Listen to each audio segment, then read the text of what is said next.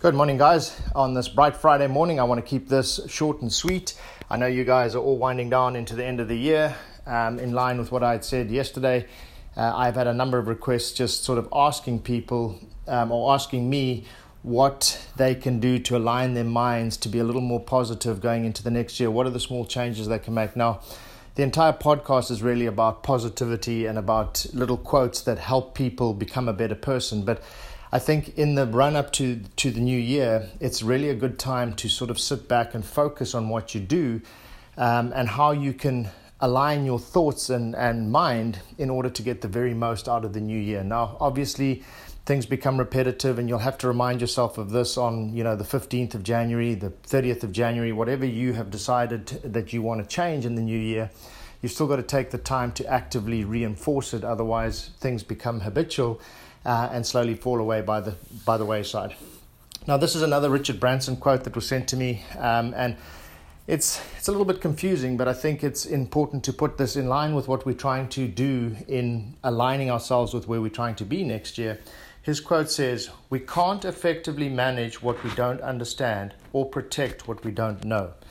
Okay, so what Richard Branson is saying here, and I took a little bit of time to sort of ponder over his words because obviously he's a very successful guy He's also a little bit of a maverick in the sense that he does things a little bit differently to everybody else. He's not prepared to just go with the norm. He's one of those guys that's prepared to do something different.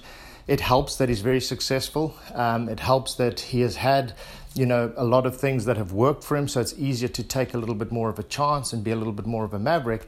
But you know, you, you've got to do that in order to succeed. So, in essence, what Richard Branson is saying is, don't be an ostrich don't stop. If you hear something you don't understand, don't just put your head in the sand. You know, I, I have a, a beautiful wife that um, is not very mathematically inclined. In fact, when she went through school, I think she had some bad experiences and it tended to build up a sort of wall around what she was thinking. So, whenever a, a maths equation would come up or a teacher would ask something, her mind would literally shut down and she would stop kind of trying to process it. She almost froze.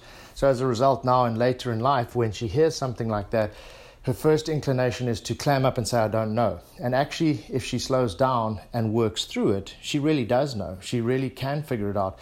But she's got this initial trigger, this knee jerk reaction that makes her stop and not want to sort of go any further. So, what Richard Branson is saying is basically knowledge is power. If you hit something that you don't know, it's human nature to overcome an obstacle. So rather than turn around and walk away or rather than, you know, just pretending it's not happening, sit down, analyze it, and figure out what it is that's confusing you and figure out how you're going to get around it.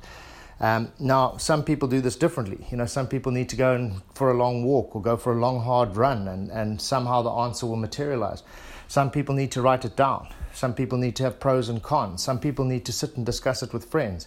Each of us is different, but what, what I'd like to sort of impart to you is when you hit one of those moments, don't run away. Don't put your head in the sand. Stop and address it face on. Make sure you understand what it is that's tripping you up. And from there, there's always a solution. There's always a solution to everything in life. So um, take the time, understand the problem, come up with a solution, and it'll all work out. All right, guys, we'll have a fantastic weekend. Um, we'll carry on in this sort of spirit of trying to get us aligned for the new year. There's only a couple more days. But uh, enjoy your weekend, and I will speak to you very soon. Bye bye.